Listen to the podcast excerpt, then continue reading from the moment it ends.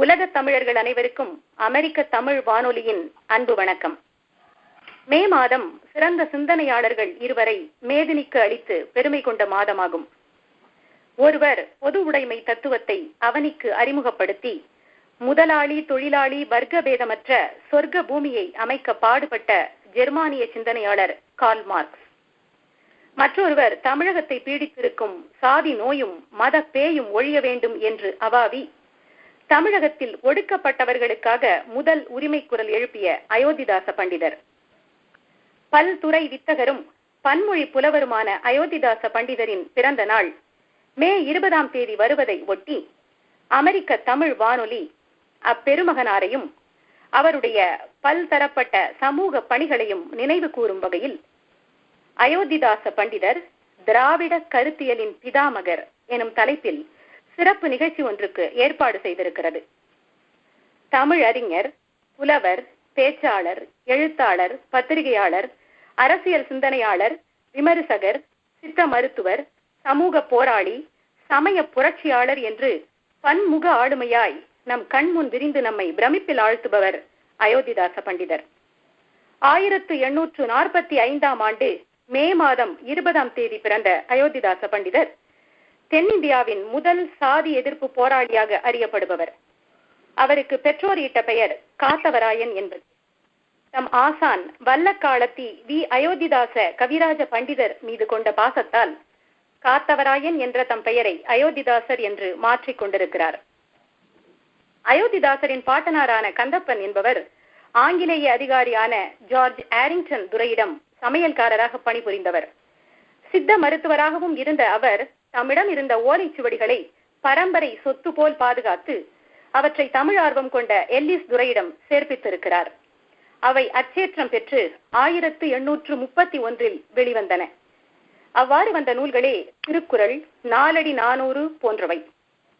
மதத்தால் நலிவும் வர்ண பேதத்தால் அவல நிலையும் ஆதி திராவிடருக்கு வாழ்த்ததற்கு காரணம் பார்ப்பனியமும் பார்ப்பனருமே எனும் எண்ணம் இலைமறை காயாக இருந்த இருபதாம் நூற்றாண்டின் தொடக்கத்திலேயே அது குறித்து மக்களிடம் துணிச்சலாக பேசியும் எழுதியும் வந்தவர் பண்டிதர் அயோத்திதாசர். இந்து சமய இறை கொள்கை சடங்குவாதம் பார்ப்பனிய ஆதிக்கம் ஆகியவற்றை கேள்விக்கு உள்ளாக்கி சுய சிந்தனை அடிப்படையில் புதிய தேடல்களுக்கு தயாரான அவர் பகுத்தறிவை நோக்கி பயணப்படலானார். ஆதி தமிழரும் இம்மண்ணின் மைந்தருமான ஆதி திராவிடர்கள் இந்துக்கள் அல்லர். என்று ஆயிரத்தி எண்ணூற்று எண்பத்தி ஆறிலேயே அறிக்கை விட்டவர் அயோத்திதாசர். ஆயிரத்தி எண்ணூற்று தொன்னூற்று ஒன்றில் சாதியற்ற திராவிட மகாஜன சபையை அவர் நிறுவினார். அவ்வாண்டு நடத்தப்பட்ட மக்கட்தொகை கணக்கெடுப்பில் ஆதி திராவிடர்கள் தம்மை இந்துக்கள் என்று அடையாளப்படுத்திக் கொள்ளாமல் சாதியற்ற தமிழர் அல்லது பூர்வ தமிழர் என பதிவு செய்யுமாறு வலியுறுத்தினார். இந்து மதத்தில் ஆதி திராவிடர்களான தலித்துகளை ஒடுக்குவதற்காகவே உருவாக்கப்பட்ட பண்பாட்டு மத தடைகளை தூக்கி எறிவதுதான் அவர்களின் விடுதலைக்கான ஒரே வழி. அதற்கு சாதி மத வர்ண எதிர்ப்பு கொண்ட பௌத்தம் தான் சரியான தீர்வு என முடிவு செய்த அயோத்திதாசர் இந்திய பௌத்த சங்கம் என்று அறியப்பட்ட சாக்கிய பௌத்த சொசைட்டியை ஆயிரத்து எண்ணூற்று தொன்னூற்றி எட்டில் தமிழகத்தில் தோற்றுவித்தார். தென்னிந்தியா முழுவதும் அதன் கிளைகளை பரப்பினார். பிறப்பை அடிப்படையாக வைத்து கற்பிக்கப்படும் ஏற்ற தாழ்வுகளை அழித்து சமத்துவத்தை நிலைநிறுத்தும் அரசியல் கருத்தியலை கட்டமைக்க முயன்றவர் அவர். ஆயிரத்தி எண்ணூற்று எழுபத்தி ஐந்திலிருந்து ஆயிரத்து தொள்ளாயிரத்து பதினான்கு வரை அவர் விதைத்த புரட்சி சிந்தனைகளே இரட்டைமலை சீனிவாசன் எம் சி ராஜா போன்ற தலைவர்களை படைத்து மக்களுக்கு பாடுபட வைத்தது எனில் மிக இல்லை ஆயிரத்தி தொள்ளாயிரத்தி ஏழாம் ஆண்டு ஜூன் பத்தொன்பதாம் தேதி ஒரு பைசா தமிழன் எனும் வார ஏட்டை தொடங்கினார் பண்டிதர். வாசகர்களின் விருப்பத்திற்கு இணங்க அப்பத்திரிகை ஆயிரத்தி தொள்ளாயிரத்தி எட்டில் தமிழன் என்று பெயர் மாற்றம் செய்யப்பட்டு ஆயிரத்து தொள்ளாயிரத்து பதினான்கு வரை வாரம் தவறாமல் தொடர்ந்து வெளிவந்திருக்கிறது.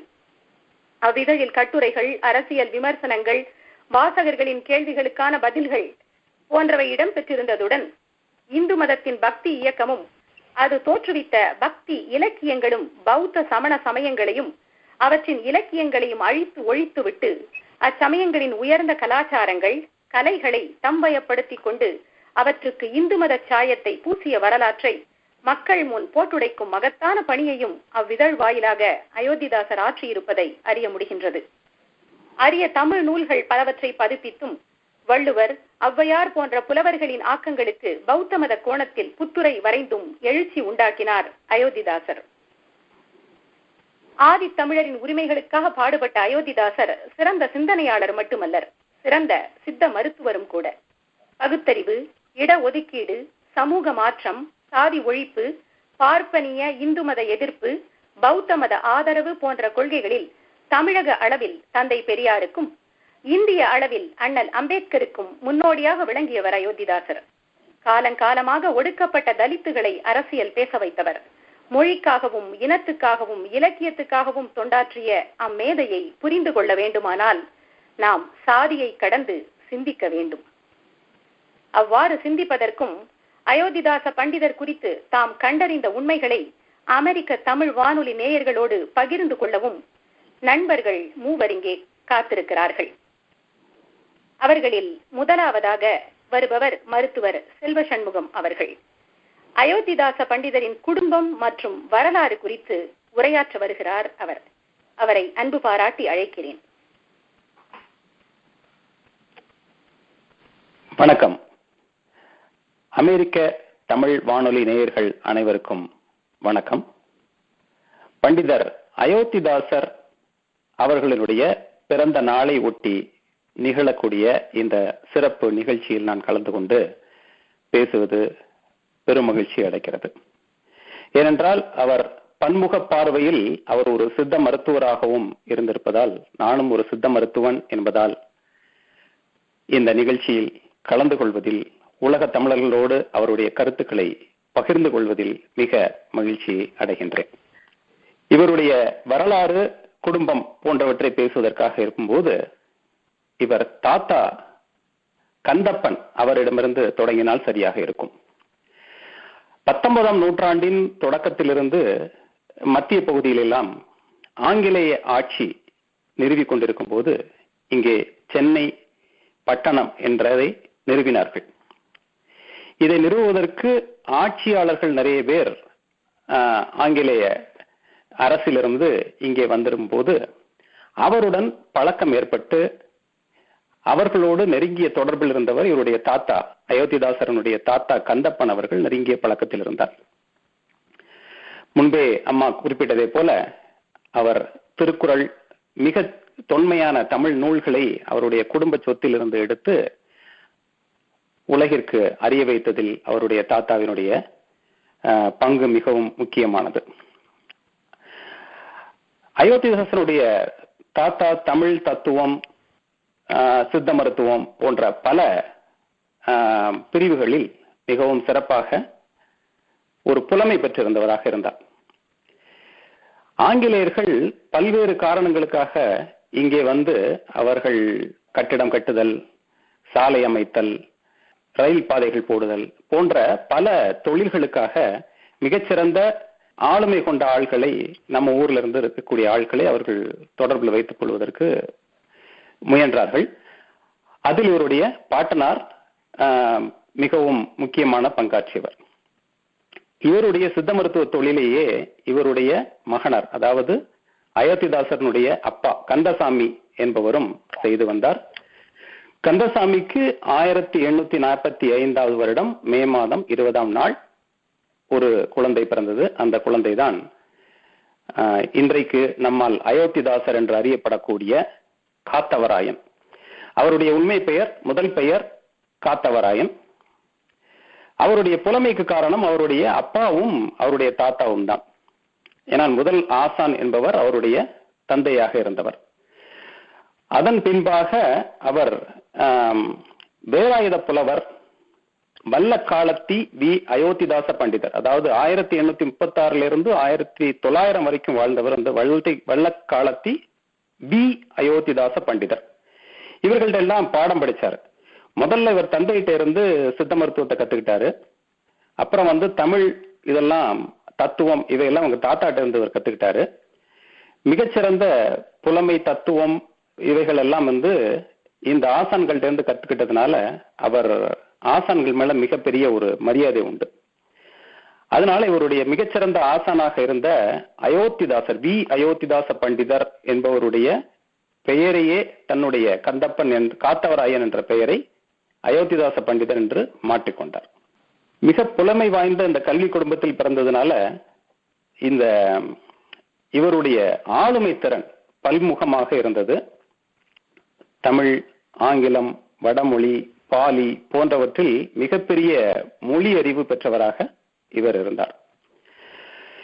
இவர் மனைவி ரெட்டைமலை சீனிவாசன் அவருடைய தங்கையை தான் இவர் திருமணம் செய்து கொண்டார். அவருடைய மனைவி பெயர் வந்து தனலட்சுமி இவர் ஆரம்ப காலத்துல அதாவது ஆதிசங்கர் கொள்கைகள்ல ஈடுபாடு ஏற்பட்டு ஆயிரத்தி எண்ணூத்தி எழுபதுல அத்வைதானந்த சபையினை உருவாக்கினார். இந்த அத்வைதானந்த சபையை உருவாக்குறதுக்கு காரணம் என்ன அப்படின்னா இப்போ அவர் தந்தையோடையும் தாத்தாவோடையும் நீலகிரிக்கு போயிட்டதுக்கு பிறகு நீலகிரியில் இருக்கக்கூடிய தோடர்கள் அதாவது மலை ஜாதியில் பரம்பரையாக மலைமலை ஜாதியில் வாழ்ந்திருக்கக்கூடிய தோடர்கள் இன்னும் இருக்கக்கூடிய சில ம மலைதாழியாளர்களுக்கெல்லாம் ஏற்றத்தாழ்வுகள் நிறைய இருந்தது.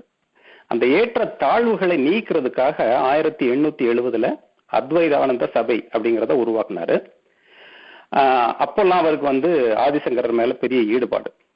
அதுக்கப்புறம் பிற்காலத்துல அவர் வந்து பௌத்த சமயத்துக்கு மாறிட்டாரு. அதாவது அந்த காலத்துல இருக்கக்கூடிய அந்த ஏற்ற இறக்கங்களுக்காகவே அவர் பாடுபட்டு பௌத்த சமயத்துக்கு மாறினதாக ஒரு கருத்து இருக்குது. இதுல நம்ம முக்கியமா தெரிஞ்சுக்க வேண்டியது என்ன அப்படின்னாச்சுன்னா ஆயிரத்தி தொள்ளாயிரத்தி தொண்ணூத்தி ஒண்ணுல பஞ்சமர் மகாசபை அப்படிங்கிறத தோற்றுவித்தார். இதுக்கு பின்னணியா இருந்ததுக்கு காரணம் என்ன அப்படின்னாச்சுன்னா ஆயிரத்தி எண்ணூத்தி எண்பத்தி ஆறுல ஆதி திராவிடர்கள் இந்துக்கள் அல்ல அப்படிங்கிற ஒரு கருத்தை முதல்ல சொன்னார். இந்த கருத்து அவருக்கு பல்வேறு ஆய்வுகளுக்கு பின்னால இந்த கருத்து தெரிவிக்கிறதுக்குள்ள ஒரு திறமை அவருக்கு வந்துச்சு. அப்புறமா ஹெச்எஸ் ஆஸ்கட் அப்படிங்கிற ஒரு உதகைக்கு அதாவது அப்ப இருக்கக்கூடிய அந்த பிரிட்டிஷ் அதிகாரிகள்லாம் உதகைக்கு ஓய்வுக்காக வருவாங்க. அந்த ஓய்வுக்காக வரும்போது அவரோட ஏற்பட்ட அந்த ஆல்கட்ங்கிறவருடைய ஒரு பழக்கம் ஏற்பட்டதற்கு பின்பாக பௌத்த மதத்திற்கு இவர் மாதுறதுக்கு அவர் ஒரு உதவியா இருந்தாரு. திரும்ப இலங்கைக்கு போய் இலங்கையில இருக்கக்கூடிய சுமங்கல நாயர் அப்படின்னு ஒரு பௌத்த துறவிட்ட இவர் தீட்சை பெற்று பௌத்த மதத்திற்கு மாறிட்டார். பௌத்த மதத்திற்கு மாறின பின்னாடி அதாவது இது வந்து ஆயிரத்தி எண்ணூத்தி எண்பதுக்கு மேல அப்புறம் ஆயிரத்தி எண்ணூத்தி தொண்ணூத்தி ஒண்ணுல தான் ரெட்டைமலை சீனிவாசன் அவருடைய உறவினரோட சேர்ந்து பஞ்சமர் மகாசபை அப்படிங்கிறத தோற்றினார். இதுல என்னன்னா இவருக்கு குழந்தைகள் வந்து ஆண் குழந்தைகள் மூணு பேர்.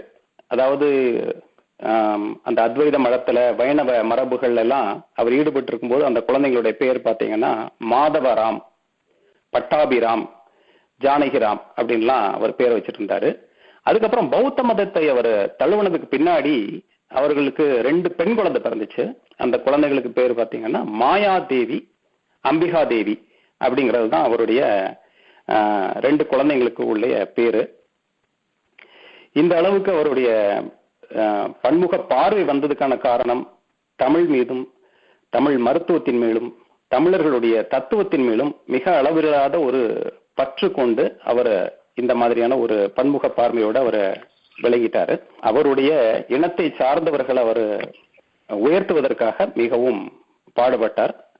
அற நீதிகளுக்கு மாறான செயல்களை செய்பவர்களுக்கு எதிராக அவர் செயல்பட்டு அவருடைய காலம் வந்து நிறைவு பெற்றது. ஆயிரத்தி தொள்ளாயிரத்தி பதினாலாம் ஆண்டு அவர் வந்து காலமானார். அவருடைய அறுபத்தி ஒன்பதாவது வயதுல மரணம் ஆயிட்டார் சித்த மருத்துவம் பத்தி பேசுறதுக்கு மறுபடியும் நான் திரும்பவும் வரேன் இது குடும்பமும் அவருடைய வரலாறு பத்தி நான் பேசியிருக்கிறேன். அடுத்ததாக அடுத்த அன்பர் தொடர்வார் அயோத்திதாச பண்டிதருடைய குடும்பத்தை பற்றியும் அவருடைய பாட்டனார் தந்தையார் போன்றவர்களுக்கும் சித்த மருத்துவத்திலும் தமிழிலும் நல்ல புலமையும் அறிவும் இருந்தது. அதுதான் மீன் குஞ்சுக்கு நீந்த கற்ற கற்றுத்தர தேவையில்லை என்ற அடிப்படையிலே அயோத்திதாசருக்கும் வந்தது என்பதையெல்லாம் நாங்கள் உங்களுடைய உரையின் வாயிலாக புரிந்து கொண்டோம். ஆரம்பத்திலே வைணவ மரபிலும் ஆதிசங்கரருடைய அத்வைதத்திலும் ஈடுபாடு கொண்டிருந்த பண்டிதர் பின்பு ஆழ்ந்த ஆராய்ச்சியின் மூலமாக ஆதி திராவிடர்களினுடைய மூல மதம் பௌத்தம் என்பதை கண்டறிந்து அதிலே தன்னை ஈடுபடுத்திக் கொண்டார். இலங்கைக்கு சென்று பௌத்த துறவியின் முன்னிலையிலே தன்னை பௌத்தராக மாற்றிக் கொண்டார் போன்ற சுவையான தகவல்களை எல்லாம் எங்களோடு பகிர்ந்து கொண்டீர்கள். உங்களுக்கு எங்களுடைய நன்றியும் பாராட்டும். வணக்கம். அடுத்து சிறந்த பெண்ணிய சிந்தனையாளர் அயோத்திதாச பண்டிதரைப் போலவே சித்த மருத்துவம் பயின்றவர் சமூக போராளி கவிஞர் எனும் பன்முகங்கள் கொண்ட குட்டி ரேவதி அவர்கள் நம்மிடையே அயோத்திதாச பண்டிதர் முதல் சாதி எதிர்ப்பு போராளி எனும் பொருளில் பொழிவாற்ற வருகிறார். அவரை வரவேற்கிறேன். அனைவருக்கும் வணக்கம். அமெரிக்க தமிழ் வானொலி மூலமாக உலக தமிழர்கள் அனைவருக்கும் என் மனமார்ந்த வணக்கங்களை தெரிவித்துக் கொள்கிறேன். திராவிட கருத்தியலின் பிதாமகர் அயோத்திதாச பண்டிதர் அவர்களை நினைவு கூறுவது உண்மையிலேயே நாம் அவருக்கு செய்யும் மரியாதை என்று நினைக்கிறேன். இந்த உரையாடலில் கலந்து கொள்ள எனக்கு வாய்ப்பளித்தமைக்கு அழகான முகவுரை கொடுத்திருக்காங்க மேகலாவும் மருத்துவர் செல்வ சண்முகமும் பொதுவா வந்து இந்த மாதிரியான துறையில் சித்த மருத்துவ துறையில் இருக்கிற பண்டிதர்கள் எப்படி வந்து சமூகத்தோட தங்களை இணைத்து கொண்டே இருக்கிறார்கள் என்பதை நான் வந்து அவர்களுடைய பின்புலம் வழியாக நான் நான் புரிந்து கொள்கிறேன். சித்த மருத்துவர்கள் வெறும் மருத்துவர்களாக இருப்பதில்லை. அவர்கள் எங்கேயோ தங்களை வந்து சமூகத்தின் அடித்தளத்தோடு இணைத்துக் கொள்கிறார்கள். அவர்கள் சமூக களப்பணி ஆற்ற முன் வந்து கொண்டே இருக்கிறார்கள் காலந்தோறும். அதற்கு காரணம் வந்து அவர்களுக்குள் இருக்கும் பகுத்தறிவு சிந்தனை தான் அப்படிங்கிறத நான் புரிந்து கொள்கிறேன். இங்கு அயோத்திதாச பண்டிதரை பற்றி பேசும் பொழுது ரொம்ப முக்கியமான விஷயம். இன்று நாம் இந்த அமெரிக்க தமிழ் வானொலி மூலமாக மொழி குறித்து பண்டிதர்கள் குறித்து பேசுவதற்கான சிந்தனையே வந்து சிந்தனையின் தூண்டுதலே வந்து அயோத்திதாச பண்டிதரின் பணிகள் தான் அப்படின்னு நான் புரிஞ்சுக்கிறேன். அப்படிதான் நம்ம இதை பொருத்தி பார்க்கணும். என்ன பேசலாம் அப்படின்னா செல்வ சண்முகம் அவர்கள் சித்த மருத்துவ பின்பண் பின்னணி பற்றி பேசிடுவாங்க அப்படிங்கிறதுனால நான் என்ன பேசலாம் அப்படின்னு நினைக்கிறேன்னா ஏன் வந்து அவர் வந்து திராவிட கருத்தியலின் பிதாமகர்? அவரை தொடர்ந்து கடந்த நூற்றாண்டில் நிகழ்ந்தது என்ன? அவர் வந்து திராவிட கருத்தியலோட சிந்தனையா முன்வைக்கிறது என்ன? அந்த சிந்தனைக்கு என்னவாச்சு அப்படிங்கிறத நான் ரொம்ப சுருக்கமா சொல்ல போறேன். ஏன்னா இது ரொம்ப விரிவான விஷயம். ஒரு நூற்றாண்டு சிந்தனையின் போக்க வந்து நம்ம இந்த ஒரு ஐந்து நிமிடங்கள்ல பேசிட முடியும்னு நான் நினைக்கல. முதல் பகுதியை வந்து அவர் என்னென்ன பணிகள் செய்திருக்காரு அப்படின்றத ரொம்ப சுருக்கமா சொல்லிட்டு இரண்டாவது பகுதியில வந்து அந்த பகுதி அந்த சிந்தனைக்கு என்னென்ன ஆச்சு? எப்படி அது வந்து சிதறியது? அல்லது எப்படி உருவம் கொண்டது அப்படின்னு நம்ம துல்லியமா பேசி முடிச்சுக்கலாம் அப்படின்னு நினைக்கிறேன். இன்று நாம் பேசுகிற அறம் சமூக நீதி நியாயம் போன்ற கருத்தாக்கங்களோட தேவையை வந்து முதல்ல சொல்லாடல்ல கொண்டு வந்தவர் பண்டிதர் தான். இல்லைன்னா நம்மளுக்கு இன்னைக்கு வந்து அறம் நீதி போன்ற சொற்களினுடைய அர்த்தங்கள் அதனுடைய பயன் என்னன்னு உண்மையிலேயே நமக்கு தெரிஞ்சிருக்காது. ஒண்ணு. ரெண்டாவது என்னன்னா நான் பொதுவாக அண்ணல் அம்பேத்கரோட எழுத்துக்களை பரவலா விரிவா ஆழமா தொடர்ந்து வாசிட்டே இருக்கேன். அண்ணலோட பௌத்தர் புத்தரும் அவரது தம்மமும் என்ற நூல் பௌத்தம் குறித்த நூல் உண்மையிலேயே இந்தியாவிற்கு புதிய மறுமலர்ச்சியை கொண்டு வந்த நூல் என்று சொல்லணும். இந்திய பௌத்தத்தை வந்து அவர்தான் மீட்டுருவாக்கம் செய்கிறார். இந்திய அளவுல சாதி ஏற்றத்தாழ்வுகளை கருத்தில் கொண்டு அதனுடைய அதனால் வந்த விளைவுகளை எல்லாம் கருத்தில் கொண்டு ஒரு பெரிய பரவலான ஆய்வு செய்து அண்ணல் அம்பேத்கர் வந்து அந்த நூலை வந்து நமக்கு அளிக்கிறாங்க. அது வந்து நியோ புத்திசம் அப்படிங்கிற ஒரு ஒரு வகைரால அந்த நூலை நம் இந்த இன்றைய நவீன அறிஞர்கள் அதை பார்க்கிறார்கள். உண்மையில் இந்தியாவின் மிக முக்கியமான முதன்மையான நூல் என்று நான் தொடர்ந்து அதற்கு அழுத்தம் கொடுத்து கொண்டே வருகிறேன். அதே தளத்துல தமிழ் மொழி தளத்துல அயோத்திதாச பண்டிதர் வந்து பெரிய அளவில் இந்த வேலையை செஞ்சுருக்காங்க. பௌத்த மீட்டுருவாக்கம்.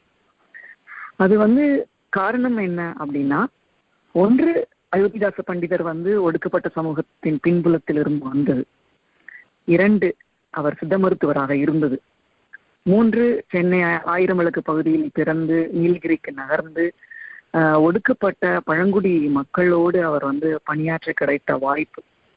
அப்புறம் அன்றைய காலத்தில் வந்து ஆதிக்க சாதியை சேர்ந்தவர்கள் பொதுவா அரசு அமைப்புகள் இயங்கும் போது என்ன மாதிரியான உள்நோக்கங்களோட இயங்குனாங்க அவர்கள் எப்படி ஒடுக்கப்பட்டவர்களை பார்த்தார்கள் ஒடுக்கப்பட்டவர்களுக்கு எது தேவை எது தேவையில்லை என்பதை அவர்கள் எப்படி தீர்மானித்துக் கொண்டே இருந்தார்கள் என்பது பற்றிய ஒரு ஆழமான பார்வை வந்து அது அயோத்திதாச பண்டிதருக்கு ஏற்பட்டது. இது எல்லாம் அவரை என்ன செய்தது என்றால் இது வரைக்கும் யாருமே செய்யாத பணின்னு கூட சொல்லலாம். அயோத்திதாச பண்டிதர் செய்தது அவர் வந்து தமிழ் இலக்கியங்களில் பௌத்த சிந்தனைகள் எங்கெல்லாம் எப்படியெல்லாம் இருந்தன என்று ஒரு பெரிய ஆய்வை வந்து அவர் செய்து நமக்கு வழங்கியிருக்கிறார். குறிப்பா இலக்கியங்கள் அருங்கலை செப்பு அறநெறி தீபம் திருக்குறள் திருமந்திரம் திருவாசகம் திரிக்கடுகம் மணிமேகலை சீவக சிந்தாமணி சிலப்பதிகாரம் வளையாபதி குண்டலகீசி சூளாமணி நிகழ்கால திறங்கள் நிகண்டு திவாகரம் பெருங்குறவஞ்சி சிறு குறவஞ்சி பெருந்திரட்டு குறுந்திரட்டு. இப்படி இலக்கியங்கள்ல இருந்த பௌத்த செல்வங்களை அள்ளி கொண்டு வந்து நமக்கு வந்து கையில சேர்க்கிறார். ஏன் பௌத்தத்தை அவர் கொண்டு வந்து சேர்க்கிறார் அப்படின்னா பௌத்தத்தை வந்து அவர் ஒரு மதமாக பார்க்கவில்லை. உண்மையில் பௌத்தம் மதம் இல்லை அப்படிங்கிறது அப்படிங்கிறதையும் அது வந்து வாழ்விற்கான ஒரு அறநெறி என்பதையும் அவர் நிறுவுவதற்காக தான் பத்திரிகையே கொண்டு வந்திருக்கார். பொதுவா இதே மாதிரியான களப்பணியாளர்கள் செய்யும் முதல் வேலை என்னன்னு பாத்தீங்கன்னா அவங்க வந்து பத்திரிகை கொண்டு வருவாங்க. ஏன்னா பத்திரிகை தான் வந்து அடித்தள மக்களோடு நேரடியாக உரையாற்ற கிடைத்த வாய்ப்பு அப்படிங்கிறதை பண்டிதரும் வந்து உணர்ந்திருந்தாரு. அவர் திராவிட பாண்டியன் ஒரு பத்திரிகை கொண்டு வர்றாரு அப்புறம் ஒரு பைசா தமிழன். ஒரு பைசா தமிழன் வாசகர்களுக்கு வாசகர்களின் வேண்டுகோளுக்கு இணங்க அவர் வந்து தமிழன்னு பத்திரிகையினுடைய பெயரை மாற்றுகிறார். இப்படி வந்து அவர் தான் தன் சிந்தனைகளை எல்லாம் தன் பௌத்த சிந்தனைகள் எல்லாத்தையும் அவர் மக்களுக்கு வந்து கடத்தி கொண்டே இருக்கிறார். ஏன் பௌத்த சிந்தனைகள் வந்து அவசியம் என்று அவர் கருதுகிறார்னா இந்த ஏற்ற தாழ்வுகளை தகர்ப்பதற்கான ஒரே வழி வந்து வந்து பௌத்தத்துல தான் அவர் கண்டுபிடிக்கிறார். ஏன்னா மதம் வந்து ரொம்ப நம்மளை வந்து சூழ்ந்து கிட்டத்தட்ட இரண்டாயிரம் வருடங்களாக நம்ம இருட்டில் அழுத்தி வைத்திருக்கிறது. மனிதர்களுக்கு இடையிலேயே கடுமையான பேதம். அது மட்டுமல்ல சிந்தனையிலும் வாழ்விலும் ம- அடிமைத்தனத்தை வந்து தினப்படி நம்மளுக்கு வழங்கிட்டே இருக்கிறது இதை எப்படி எதிர்ப்பது? அதற்கான ஆயுதம் என்ன அப்படின்னு அவர் சிந்திக்கிறார். சிந்தனையை விட ஒரு சிறந்த ஆயுதம் வந்து என்ன இருக்க முடியும்? அதுவும் ஒரு சமதர்ம சிந்தனையை வந்து அவர் கொண்டு வராரு அதுதான் வந்து தமிழ் பௌத்தம். சில நேரங்களில் தமிழ் பௌத்தம்னு பேசும்போது தமிழர்களே வந்து நகைப்பாங்க. பௌத்தம் இருக்கு. அது என்ன? தமிழ் பௌத்தம் அப்படின்னு சொல்லுவாங்க. உண்மையிலேயே அயோத்திதாச பண்டிதர் ஆற்றிய பணி வந்து எல்லையில்லாதது. சென்ற நூற்றாண்டு அப்படிங்கிறத வந்து தமிழ்ல வந்து நம்ம பெரியாரின் நூற்றாண்டுன்னு சொல்லலாம். அந்த அளவுக்கு பெரியார் வந்து தமிழகத்தின் இடமும் வலமும் கிழக்கும் மேற்கும் நடந்து நடந்து அவ்வளவு கூட்டங்கள் ஏற்பாடு செய்து மக்களிடம் பகுத்தறிவு சிந்தனை விதைத்தார். அது எங்கிருந்து தொடங்கியது என்றால் அயோத்திதாச பண்டிதரிடமிருந்து தான் அப்படியே நீங்க பாத்தீங்கன்னா அயோத்திதாச பண்டிதரின் காலம் முடிந்து அப்படி இன்னொரு காலம் தொடங்குகிறது. அப்படிதான் நம்ம அதை பார்க்க வேண்டும். அல்லது அந்த முன்பாதி பின்பாதியாக இவ்விருவரும் வந்து இருந்திருக்கிறார்கள். சுயமரியாதை இயக்கம் பகுத்தறிவு சிந்தனையின் காலகட்டம் இந்த விஷயம் வந்து இந்த காலகட்டம் வந்து அயோத்திதாச பண்டிதரிடமும் பெரியாரிடமும் தான் இருந்தன. இதை வந்து இதனுடைய இந்த சிந்தனை போக்கு எப்படி இருந்தது? என்னென்ன வடிவில் இருந்தது? நாம் அதை எப்படி புரிந்து கொண்டோம்? எதை நிராகரித்தோம்? இன்று நம்மளுடைய தாழ் தாழ்வுக்கு காரணம் என்ன அப்படின்னு நான் யோசிக்கும் போது சில விஷயங்கள் எனக்கு அகப்பட்டன. அந்த விஷயத்தை நான் என்னுடைய அடுத்த பகுதி உரையாடல்ல நான் உங்களோட பகிர்ந்து கொள்ள விரும்புகிறேன். மீண்டும் வருகிறேன். நன்றி. பௌத்தம் என்பது ஒரு மதம் அன்று. அது சாதி பேதமற்ற ஒரு வாழ்வியல் நெறி என்று கண்டுணர்ந்த அயோத்திதாச பண்டிதர் அதை பின்பற்றவும் பரப்பவும் செய்தார். அதன் தொடர்ச்சியாக தமிழ் இலக்கியங்களில் எங்கெல்லாம் பௌத்த சிந்தனைகள் பரவி கிடக்கின்றனவோ அவற்றையெல்லாம் ஆராய்ந்து நமக்கு திரட்டி தந்தார். அந்த வகையில் தமிழ் பௌத்தத்தில் மிகப்பெரிய மறுமலர்ச்சியை ஏற்படுத்திய மாமேதை அயோத்திதாச பண்டிதர் அதனைத் தொடர்ந்து அண்ணல் அம்பேத்கர் எழுதிய பௌத்தமும் தம்மமும் என்ற நூலும் புதிய மறுமலர்ச்சியை இந்தியாவில் தோற்றுவித்த முக்கியமானது ஒரு நூல் என்று பல்வேறு அரிய தகவல்களை நமக்கு அறிய தந்திருக்கிறார் கவிஞர் குட்டி ரேவதி. அவருக்கு என்னுடைய வாழ்த்தையும் பாராட்டையும் தெரிவித்துக் கொள்கிறேன் அடுத்து அயோத்திதாச பண்டிதர் சிறந்த தமிழறிஞர் எனும் தலைப்பில் பேசவிருக்கிறார். அமெரிக்காவின் நட்சத்திர பேச்சாளர்களில் ஒருவரும் அன்பு நண்பருமான அகத்தியன் ஜான் பெனடிக்ட் அவர்கள் அகத்தியரே வருக பண்டிதரின் தமிழ் பணிகளை எமக்கு அறிய தருக. அமெரிக்க தமிழ் வானொலி நேயர்களுக்கு அகத்தியனின் அன்பு வணக்கம். இன்றைய நிலைமையில பாத்தீங்க அப்படின்னா நம்ம குறிப்பா தமிழகத்துல ஆங்கிலத்தை கற்றுக்கொள்ள வேண்டும் என்பதற்காக தமிழை படிக்காமலேயே பட்டம் வாங்கி கொண்டிருக்கான் நம் தமிழ் பிள்ளைகள். ஆனால் பண்டிதர் அயோத்திதாசர் அவர்கள் ஆங்கிலம் வடமொழி பாலி போன்ற எல்லா மொழிகளையும் முறையாக கற்று தேர்ந்து தேர்ந்து தேர்ந்த நிலையை எழுதியதன் அதனினும் மேலாக தமிழை ஒருபடி அதிகம் கற்று அதிக ஆர்வத்துடன் கற்று ஒரு சிறந்த தமிழ் அறிஞராக விளங்கி இருக்கிறார் நாம் இன்றைக்கு வெளிநாட்டுக்கு போன பிறகுதான் நமக்கு தாய்மொழி நாட்டினுடைய அருமை தெரியும். ஒருவேளை அவரும் மற்ற மொழிகளை கற்றதனால தான் தானோ என்னவோ தமிழை இன்னும் அதிகமாக ஆழ்ந்த புலமையுடன் கற்க ஆரம்பித்தார். அந்த கல்வி கற்கும் பழக்கம் என்பது இவருக்கு பிற இவருக்கென்று திடீரென்று வந்து விட்டது அல்ல. நம்முடைய ஏற்கனவே பேசியவர்கள் சொன்னது போல அவருடைய தாத்தா எல்லோரையும் விட சிறந்த ஒரு கல்வியாளராக இருந்திருக்கிறார். வெள்ளைக்காரர்களிடத்தில் வேலை பார்த்தாலும் கூட அன்றெல்லாம் ஒரு கல்வி நிறுவனங்கள் இருந்ததா என்று நமக்கு தெரியவில்லை இருந்திருக்க வாய்ப்பும் இல்லை. ஆனால் எல்லோரும் குருகுல கல்வி போல திண்ணை பள்ளிக்கூடங்களிலே கற்றுதான் இருந்திருப்பார்கள். ஆனால் கற்றறிந்து தேர்ந்தவர்களாக இருந்திருக்கிறார்கள். தாத்தாவின் வழியை பேரனும் பின்பற்றுகிறார். அயோத்திதாசர் ஒரு சிறந்த தமிழ் அறிஞராக விளங்கி இருக்கிறார். அவருடைய தாத்தா எப்படி அந்த திருக்குறளை சுவடிகளை எல்லாம் பத்திரமாக வைத்திருந்து அதனை பிறகு அச்சுக்கு கொண்டு வருவதற்கு கைகோர்த்து விட்டாரோ அங்கு ஆரம்பிக்கிறது அவர்களுடைய அந்த தமிழ் பணி என்பது அந்த குடும்பத்தின் தமிழ் பணி என்பது. அயோத்திதாசர் அவர்கள் நம்மை போன்றோ அல்லது மற்றவர்களை போன்றோ ஒரே தளத்தில் ஒரே திசையில் பயணித்தவர் அல்ல. எத்தனை எத்தனை பணிகளை செய்ய முடியுமோ அத்தனை திசைகளிலும் சென்று பயணித்திருக்கிறார் பணி செய்திருக்கிறார். ஒவ்வொரு விஷயத்தையும் மிக ஆழமாக ஆராய்ந்து செய்வது அவருடைய சிறப்பாக இருந்திருக்கிறது. உதாரணமாக தன்னுடைய கருத்துக்களை மக்களிடத்தில் கொண்டு சேர்க்க வேண்டும் என்று சொன்னால் அதற்கு ஒரு நாளேடு இன்று நாம் நாளேடு என்று சொல்கிறோம். அன்று இதோ ஒரு சிறிய வார இதழ் போன்று ஒன்றை ஆரம்பித்து அதனை மக்களிடத்திலே தன்னுடைய கருத்துக்களை கொண்டு சேர்ப்பதற்கான ஒரு மூலதனமாக ஒரு சிறந்த கருவியாக அதை பயன்படுத்தி இருக்கிறார். அதனுடைய பெயர் தான் ஒரு பைசா தமிழன் என்பது. அந்த பெயரை கேட்கும் போதே நமக்கு அப்படி ஒரு சிற்றிதழா என்று நம்ம எண்ண வைக்கிறது. ஒரு பைசா தமிழன். அதனுடைய அன்றைய விலை விலை ஒரு காலனா ஒரு காலனா என்பதாம். நான் சிறுபிள்ளையாக இருந்த போதே இந்த வயலில் வேலை செய்யும் அன்றைய வயதான பெரியவர்கள் எல்லாம் வந்து காலனா அரையனா என்றுதான் பேசுவார்கள் புழக்கத்தில் இருந்தது. இந்த காலனா அந்த காலனாவா என்று தெரியவில்லை.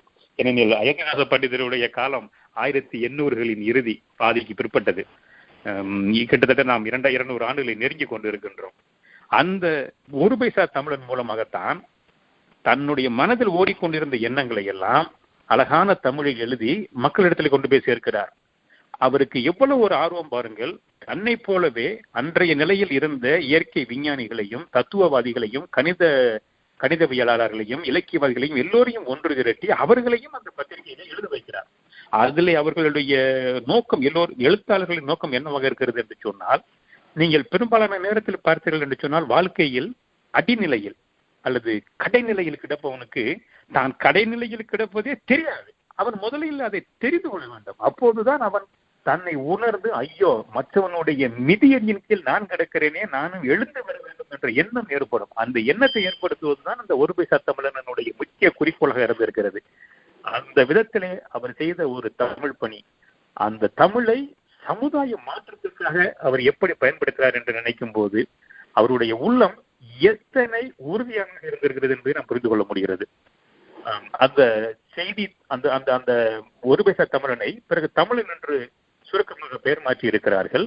எல்லா விதமான செய்திகளும் பெண்களை பற்றியது வேலை வாய்ப்பை பற்றிய செய்திகள் உலக செய்திகள் வர்த்தகம் இன்றுதான் நாம் வர்த்தகத்தை பற்றி எல்லாம் பேசிக் கொண்டிருக்கிறோம். ஆனால் அன்று வர்த்தகத்தை பற்றி வானிலையை பற்றி மாசகர் கடிதங்கள் செய்திகள் என்றெல்லாம் பல நுணுக்கங்களை உள்புகுத்தி அந்த பத்திரிகையை மிக சிறப்பாக நடத்தியதன் விளைவாக அன்று எந்தெந்த நாடுகளோடு தமிழகத்திற்கு தொடர்பு இருந்ததோ? உதாரணமாக சிங்கப்பூர் ரங்கூன் தென்னாப்பிரிக்கா பர்மா இந்த மாதிரி எல்லா நாடுகளுக்கும் இந்த பத்திரிகைகளை அனுப்பி இருக்கிறார்கள் மக்களும் விரும்பி வாசித்து படித்திருக்கிறார்கள்.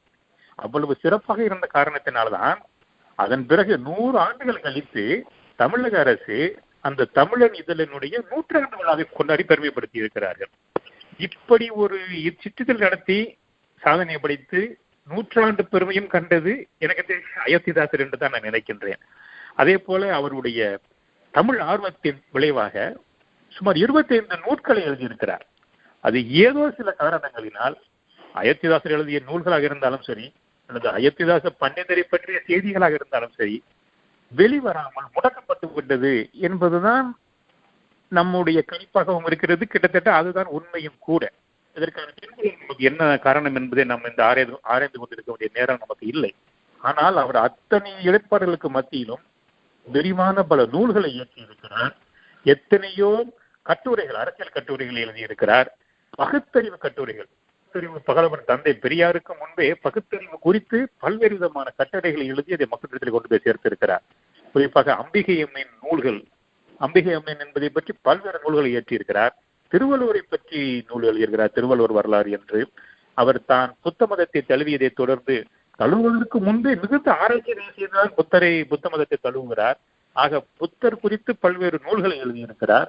புத்தரை பற்றி நூல் எழுதியவர் தமிழ் கடவுளாம் முருகனை பற்றியும் நூல் எழுதியிருக்கிறார். அந்த பிராமண துவேஷம் அதை எப்படி எதிர்த்து சமாளிப்பது அதில் இருக்கும் விஷத்தன்மை என்ன விபூதி ஆராய்ச்சி இதை பற்றியெல்லாம் பல்வேறு விதமான நூல்களை எழுதி மக்களிடத்திலே கொண்டு சேர்த்திருக்கிறார் என்று சொன்னால் அவருடைய எழுத்தறிவும் தமிழ் ஆர்வமும் நமக்கு உள்ளங்கை நெல்லிக்கனி போல் விளங்குகிறது. உதாரணமாக ஒரு இவ்வளவு பணிகளுக்கு இடையிலும் அவர் ஒரு திருக்குறளுக்கு உரை எழுத ஆரம்பித்திருக்கிறார் அதையும் தான் பற்றி கொண்ட அந்த பௌத்தம் சார்பாக அதுக்கு ஒரு உரை எழுத ஆரம்பித்திருக்கிறார்.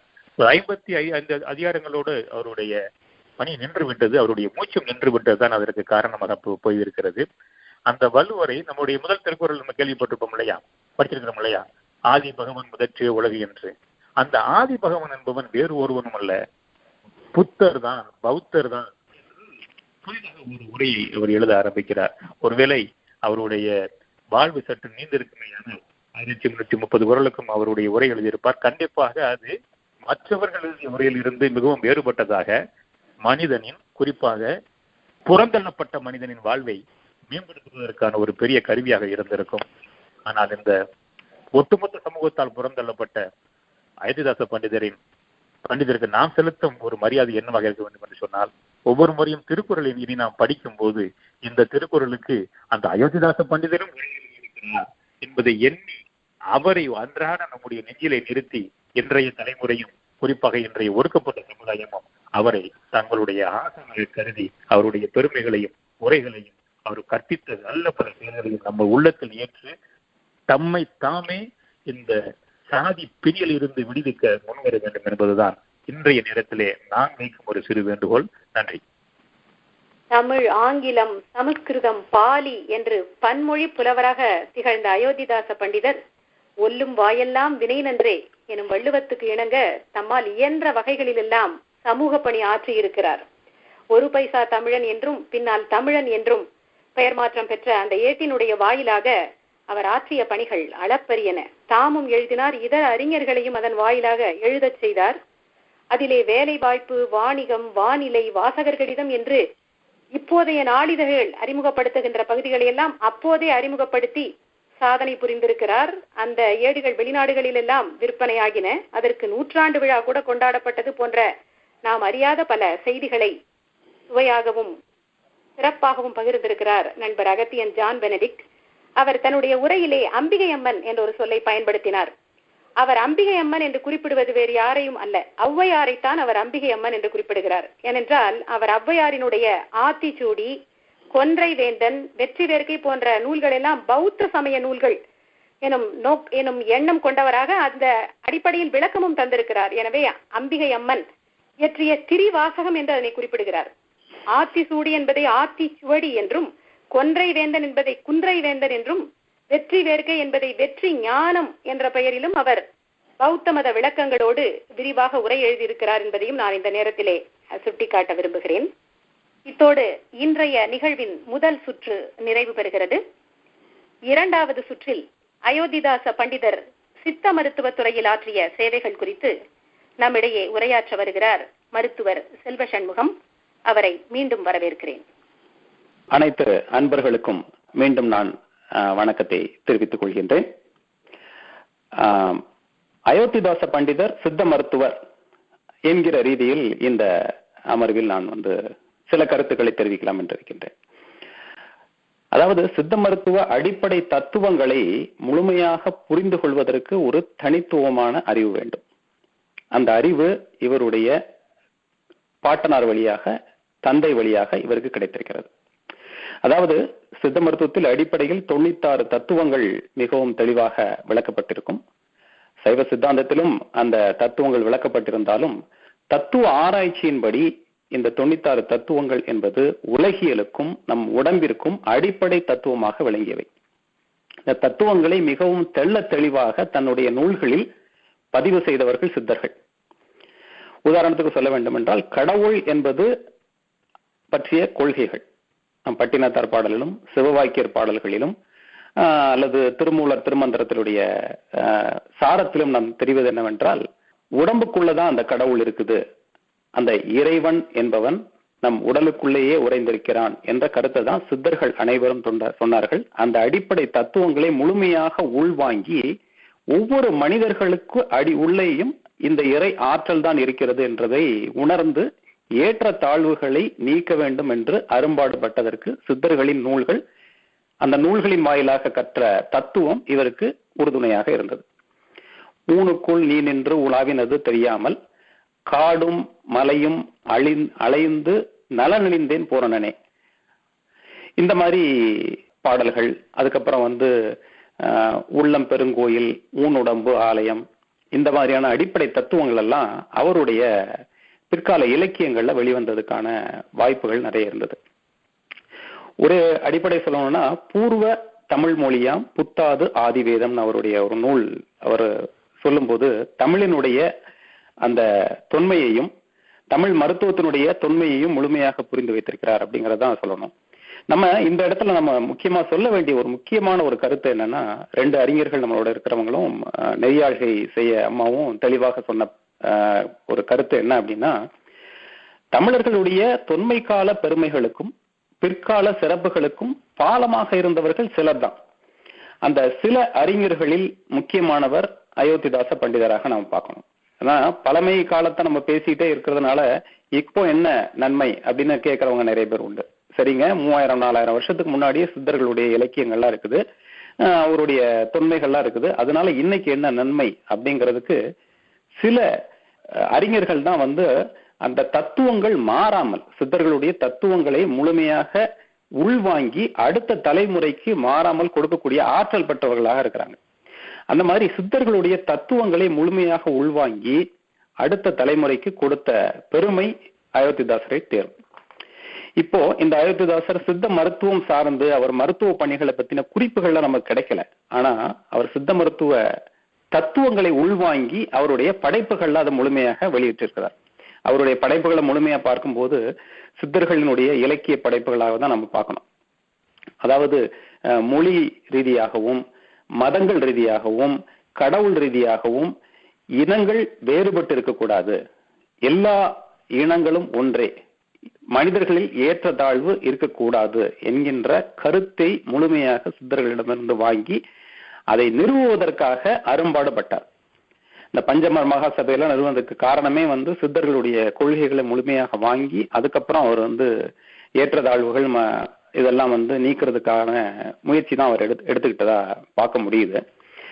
இந்த பெருமையை வந்து சித்தர்கள் சித்த மருத்துவர்கள் எந்த அளவிற்கு அவர்களுக்கு திருப்பி கொடுத்தாங்க அப்படின்னு பார்க்கும்போது முக்கியமான ஒரு செய்தி.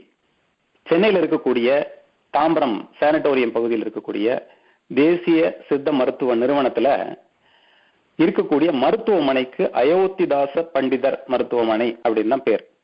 இந்த மருத்துவமனை அப்படிங்கறத பொறுத்த வரைக்கும் மத்திய அரசினுடைய ஆயுஷ் அமைச்சகம். ஆயுஷ் அமைச்சகம்னா ஆயுர்வேதா யுனானி சித்தா எல்லா இந்திய மருத்துவ முறைகளையும் உள்ளடக்கிய அமைச்சகம். அந்த அமைச்சகத்தின் கீழ் இருக்கக்கூடிய மிக உயரிய கல்வி நிறுவனம் தான் அந்த தேசிய சித்த மருத்துவ நிறுவனம். இந்த தேசிய சித்த மருத்துவ நிறுவனத்துல ஆய்வு பட்டப்படிப்பு அதுக்கு பட்ட மேற்படிப்பு பட்டப்படிப்பு கிடையாது பட்ட மேற்படிப்பு ஆய்வு மருத்துவ பணி. இந்த மூன்றையும் உள்ளடக்கியதுதான் அந்த தேசிய சித்த மருத்துவ நிறுவனத்தினுடைய செயல்பாடு. இந்த தேசிய சித்த மருத்துவ நிறுவனத்தில் இயங்கக்கூடிய அந்த மருத்துவமனைக்கு அவருடைய பெயர் தான் நிறுவப்பட்டது. இந்த தேசிய சித்த மருத்துவ நிறுவனத்தை வந்து தொடக்கி வைத்தவர் வந்து மன்மோகன் சிங் அவர்கள். அந்த அயோத்திதாச பண்டிதர் மருத்துவமனையும் அப்பவே அவர் தொடங்கிட்டாரு. இவருடைய சிலையை வந்து அக்டோபர் மாசம் ரெண்டாயிரத்தி எட்டு அக்டோபர் மாசம் இந்த சிலை இவருடைய சிலை அந்த மருத்துவ மனை வளாகத்தில் நிறுவப்பட்டது. அந்த நேஷனல் இன்ஸ்டியூட் ஆஃப் சித்தா அந்த மருத்துவமனை வளாகத்தில் இவருடைய சிலை நிறுவப்பட்டது.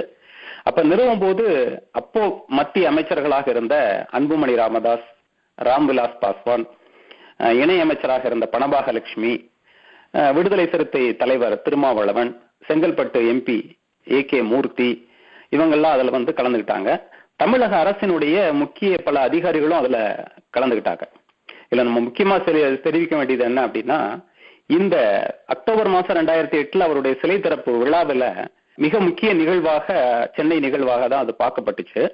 அவருடைய உறவினர்கள் சென்னையில தான் இப்ப வசிக்கிறாங்க. அந்த அவருடைய உறவினர்கள் அந்த நிகழ்ச்சியில அவர்களை கூப்பிட்டு மரியாதை செஞ்சோம்.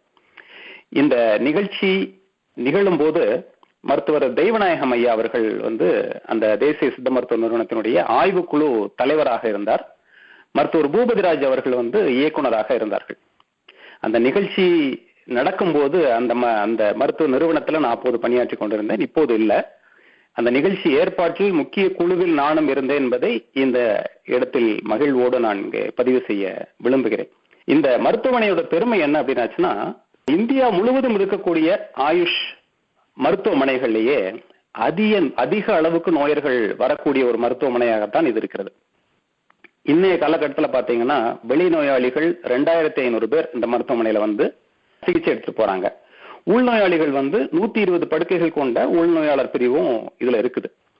இந்த கூட்டம் அலைமோதுறத இந்த அயோத்திதாச பண்டிதர் மருத்துவமனையில் வந்து கூட்டம் அலைமோதுவதை சமாளிக்க முடியாம இப்ப மத்திய அரசு மறுபடி ஒரு பெரிய புது புதிய கட்டடத்தை விரிவுபடுத்தி செய்ய ஆரம்பிக்கிறாங்க.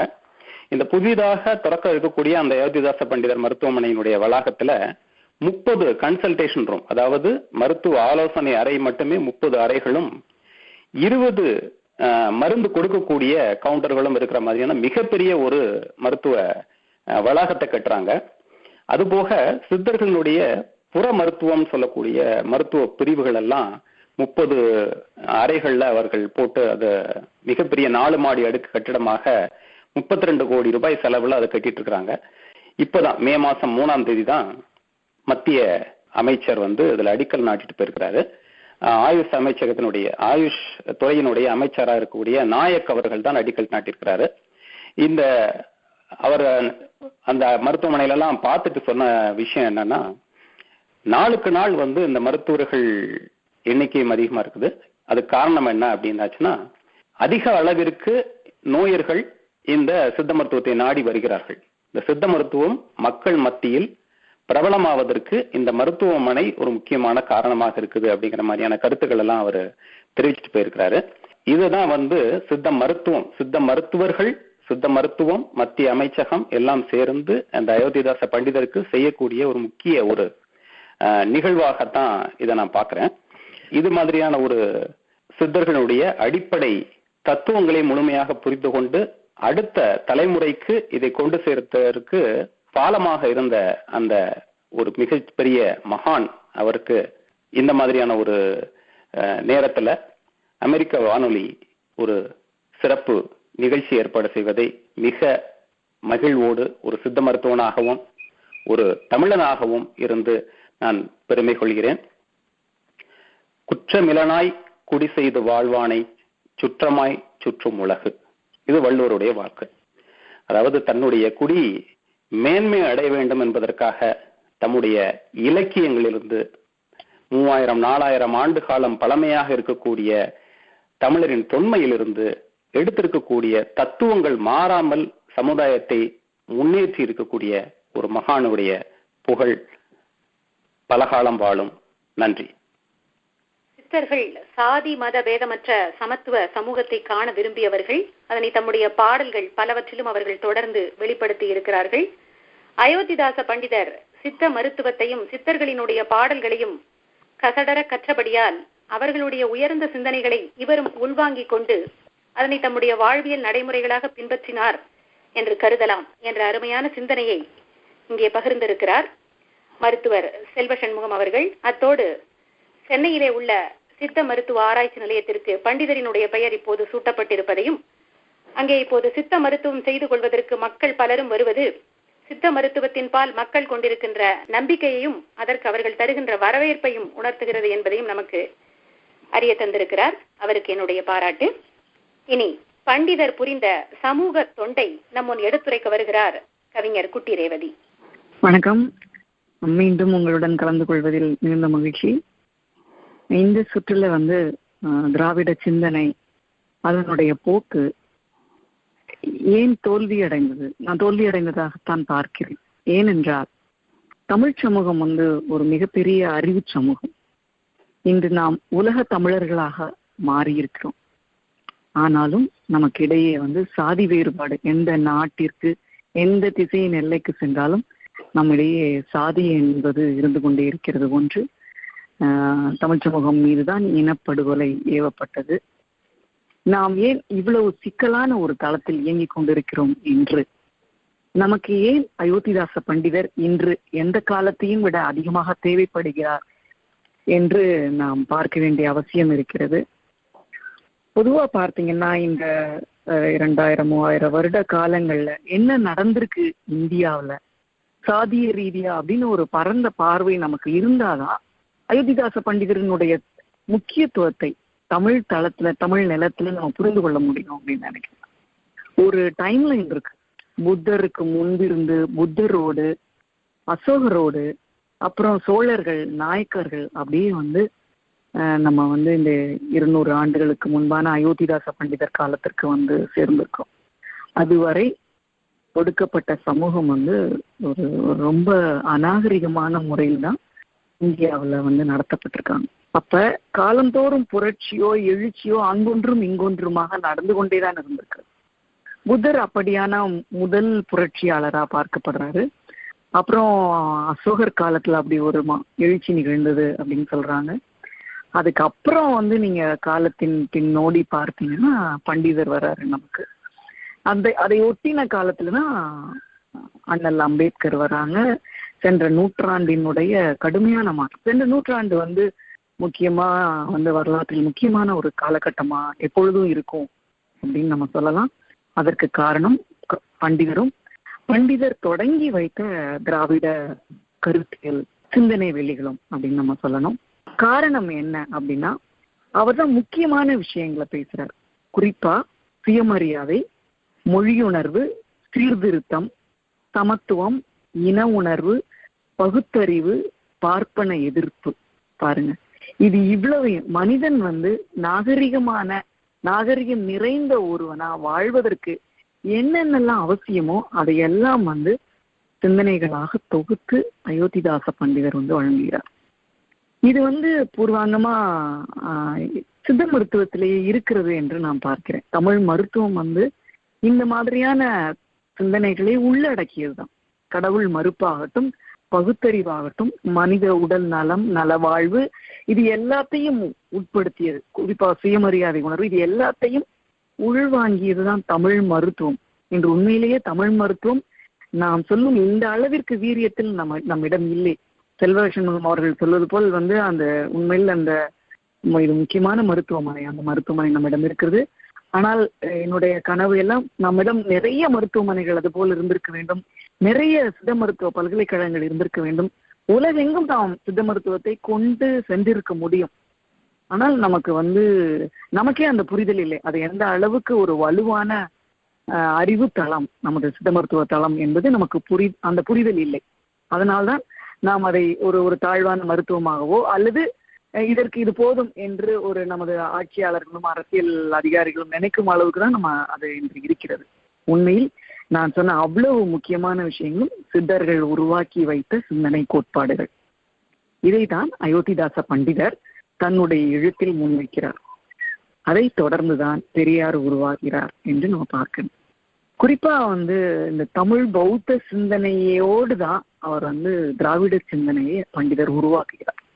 ஆயிரத்தி தொள்ளாயிரத்தி இருபத்தி எட்டுல தென்னிந்திய பௌத்த சங்கத்தின் பொது மாநாடு ஒன்று வந்து சென்னையில நடத்துறாங்க. அந்த காலத்தில் வந்து இது ஒரு சாதாரண விஷயமே கிடையாது. ஏன்னா சாதி ரீதியான ஏற்றத்தாழ்வுகள் கடுமையாக இருக்கிறது. அது சார்ந்த நிர்பந்தங்களும் கட்டாயங்களும் மக்களிடையே இருந்து கொண்டே இருக்கிறது. அந்த நேரத்துல இதில் எல்லாத்துல இருந்தும் இந்த புழுதியிலிருந்து எழுந்து மேல் வந்து ஒரு பெரிய மாநாடை இதுல நடத்துறாங்க. அந்த மாநாட்டில் தான் அறிஞர்கள் லட்சுமி நரசு அப்பாதுரையார் இரண்டு பேரும் கலந்துக்கிறாங்க. இந்த அப்பாதுரையார் என்பவருக்கு நட்பாகிறவர் பெரியார். அப்படிதான் பௌத்த சிந்தனை தமிழ் பௌத்த சிந்தனை சுயமரியாதை உணர்வு பகுத்தறிவு பார்ப்பன எதிர்ப்பு மொழி உணர்வு இன உணர்வு சமூக நீதி சமத்துவம் எல்லாமே வந்து பெரியார் வந்து அதை வந்து தன்னுள் ஊதி பெருக்கிக் கொள்கிறார்.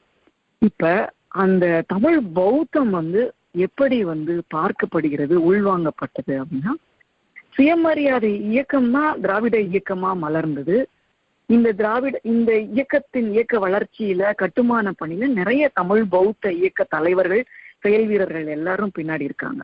ஆனா அயோத்திதாச பண்டிதருக்கு பின் இந்த தமிழ் பௌத்தம் அவர் விரும்பிய அளவுக்கு அவர் எந்த அளவுக்கு தீவிரமாக இருந்தாரோ பண்டிதர் எந்த அளவிற்கு தீவிரமாக இருந்தாரோ எந்த அளவிற்கு அதை வீரியமுடையதாக முன்வைத்தாரோ அந்த அளவிற்கு கடந்த ஒரு நூற்றாண்டில் நாம் அதை பின்பற்றவில்லை என்பது என்று நாம் சொல்லதான் வேண்டும். அது நம் நம்முடைய முக்கியமான குறைபாடு என்று நான் பார்க்கிறேன்.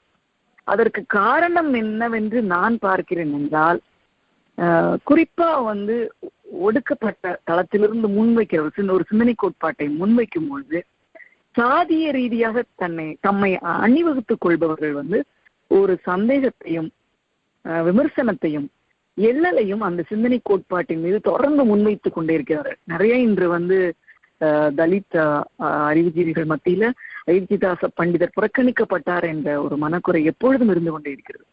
அது வந்து நான் அவரை புறக்கணித்ததாக மட்டும் நான் பார்க்கவில்லை. ஒரு ஆயிரம் ஆண்டு சாதி ஒழிப்புக்கு ஆதரவான சிந்தனைகளையும் நாம் நிராகரித்து நிராகரித்திருக்கோம். அதனால்தான் இன்று இன்று ஒரு ஒரு மோசமான நிலைக்கு நாம் எல்லோரும் தமிழர்கள் தள்ள தள்ளப்பட்டு இருக்கிறோம் என்றும் நாம் நாம் புரிந்து கொள்ள வேண்டும். அப்ப சாதிய ரீதியா என்னதான் வந்து சுயமரியாதை பகுத்தறிவு உணர்வு உடையவர்களாக இருந்தாலும் ஒரு பக்கம் சாதிய ரீதியாக அணிவகுத்து கொண்டேதான் நாம் பெரியாரை வந்து விய- வியந்தோடுகிறோம் பெரியாரை ஏற்றுக்கொள்கிறோம் சுயமரியாதை விஷயங்களை பேசுகிறோம் அப்படிங்கிறத நம்ம நம்மளுடைய குறையை நாம் ஒற்றுக்கொள்ள வேண்டும். லட்சுமி நரசு போன்றவர்கள் என்ன பண்ணாங்கன்னா கு- பௌத்த இயக்கங்கள்ல இருந்தாலும் அதனுடைய பௌத்தத்தோட மெய்ப்பொருள் அவர்கள் பேசினாலும் அந்த மெய்ப்பொருள்ன்றது வந்து சாதி எதிர்ப்பு தான் அப்படிங்கறத அவங்க ஆழமா புரிந்து கொள்ளல. ஒரு முக்கியமான விஷயம். அப்புறம் இவர்கள் யாருமே பண்டிதர் அளவுக்கு தமிழ் மரபுல இருந்து இந்த பௌத்த சிந்தனையை கட்டமைக்கல அப்படிங்கிறது ரொம்ப முக்கியமான விஷயம். இன்றுமே நமக்குமே நம்ம நம்மளுக்கு எல்லா இலக்கியங்களும் தெரியும். நல்ல ஐம்பெரும் காப்பியங்கள் தெரியும் எல்லாம் தெரியும். ஆனா என்னன்னா அதுல பௌத்த சிந்தனை எப்படி முத்தை போல் பொதிந்திருக்கிறது அப்படின்னு நமக்கு பொருள் விளக்கம் கொடுக்கறதுக்கு அல்லது நாமே புரிந்து கொள்வதற்கான ஆய்வு முறையை சிந்தனை தெளிவை நாம வந்து நம்ம செய்யறதே கிடையாது. அந்த முயற்சியை நம்ம செய்யறது கிடையாது. நம்ம எல்லாருமே கொஞ்சம் அந்த சென்ற நூற்றாண்டில் நடந்த போராட்டங்கள் எழுச்சிகளுக்கு கிடைத்த அந்த பயனை சொகுசை அனுபவிப்பவர்களாக மட்டும்தான் இருக்கிறோம் அப்படிங்கிறது என்னுடைய ஒரு குற்றச்சாட்டு. அப்படி பார்த்தீங்கன்னா தமிழ் மரபு தமிழ் நிலத்தை மையமாக வைத்து அதன் இலக்கியங்களை எல்லாம் கைவிளக்குகளாக வைத்து அயோத்திதாச பண்டிதர் அந்த சிந்தனையை திராவிட சிந்தனையை உருவாக்குகிறார். திராவிட சிந்த சிந்தனையின் மைய பொருள் தான் பௌத்தம். பௌத்தம் என்று சொல்லும்போது மதம் என்ற சொல்லை நாம் பயன்படுத்தவே கூடாது. பௌத்தம் என்பது ஒரு அறநெறி வாழ்வியல் நெறி என்பதை நாம் புரிந்து கொண்டோம் என்றால் இந்த இந்து மதம் கிறிஸ்துவ மதம் மற்ற இஸ்லாம் மற்ற மற்ற எ- எது எதெல்லாம் வேதங்களை முன்வைக்கிறதோ அந்த மதங்களுக்கு ஒரு எதிரான ஒரு பாதை பௌத்தம் என்பது நமது மனதிற்கு முதலில் தெளிவாகும். இன்னொரு முக்கியமான விஷயம் பண்டிதர் செய்தது தமிழ் நிலத்துல நாட்டுப்புற பண்பாட்டு கூறுகள்ல இருந்த பௌத்த உள்ளீடுகளை கண்டறியும் முயற்சி. பாருங்களேன் எந்த அளவுக்கு ஒரு மனிதர் வந்து தன் வாழ்க்கையில அறுபத்தைந்து வருடங்களுக்குள்ள அவர் எவ்வளவு ஆழமான நீச்சலை வந்து இலக்கியங்கள்லையும் பண்பாட்டு வெளிகள்லையும் நிலம் சார்ந்த விஷயங்களையும் அவர் செய்திருக்காருன்னு பாருங்க. இந்த இந்த ஃபோக் விஷயங்கள்ல இவ்வளவு ஆழமான ஒரு நுண் மான் நுழைப்புலத்தோட இவ்வளவு தெளிவான செல்வங்களை நமக்கு யாரும் இது வரைக்கும் கொடுக்கல அப்படிங்கறத நம்ம வந்து புரிஞ்சுக்கணும். ஒரு தடவை அதை நம்ம வாசிச்சிடணும். குறிப்பா மாரியம்மன் கல்ட்டு ஔவையாரம்மன் கல்ட்டு இதெல்லாம் பற்றி அவர் வந்து நம்மளுக்கு ஒரு புதிய பார்வை. ஏன்னா கடந்த ரெண்டாயிரம் வருடங்கள்ல பௌத்தம் என்பது எல்லாமே இந்து மதம் வந்து தன்னகப்படுத்திருச்சு. அப்படியே கபலீகரம் செய்து அதை வேறு ஒரு மாற்றத்துல வேற ஒரு வடிவத்துல நமக்கு கொடுத்துட்டே இருக்கு. அப்ப நாம என்ன நினைக்கிறோம்னா நாம நாகரிகம் அடைந்தது எல்லாமே வந்து என்ன சொல்றது மதத்திற்கு அப்பாற்பட்டதுன்னு நினைக்கிறோம். இல்ல நம்ம நாகரிகம் அடைந்து இன்று நாம் எதையெல்லாம் உள்வாங்கி எதையெல்லாம் பெருமை எது குறித்தெல்லாம் நாம் பெருமைப்பட்டுக் கொள்கிறோமே பெருமைப்பட்டுக் கொள்கிறோமோ அது எல்லாமே இந்து மதத்திலிருந்து உள்வாங்கி வைத்துக் கொண்டிருக்கிற இழிவான விஷயங்கள் தான் அப்படிங்கிறத நம்ம ஒற்றுக்கொள்ள வேண்டும். இன்னொரு முக்கியமான விஷயம் அயோத்திதாசரோட ஆய்வு மற்றும் சிந்தனை முறை வந்து ஏன் இவ்வளவு பறந்துபட்டதாகவும் ஒரு இருநூறு வருடங்களுக்கு அப்புறம் ஏதோ ஒரு தளத்தில் நாம் எல்லோரும் பேசக்கூடியதாக இருக்கிறது என்று பார்த்தீர்கள் என்றால் தமிழ் இலக்கிய இலக்கண பயிற்சியில அவருக்கு இருந்த தேர்ச்சி. உண்மையிலேயே அந்த காலத்தில் வந்து பண்டிதர்னு யாருக்கு வந்து பட்டம் கொடுப்பாங்க அப்படின்னா நீங்க வந்து மொழியில் வளமுடையவர்களா இருக்க வேண்டும். சித்த மருத்துவத்தில் தேர்ந்தவராக இருக்க வேண்டும். நிறைய பயணம் செய்தவராக இருக்க வேண்டும். அது மட்டுமல்லாமல் உயர்ந்த பதவியில் இருப்பவர்களுக்கு நீங்கள் அறிவுரை வழங்கக்கூடியவர்களாக இருக்க வேண்டும். முக்கியமா பண்டிதரை பற்றி நம்ம பேசும்போது கவனிக்க வேண்டியது என்னன்னா அவருடைய ஆய்வு முறை.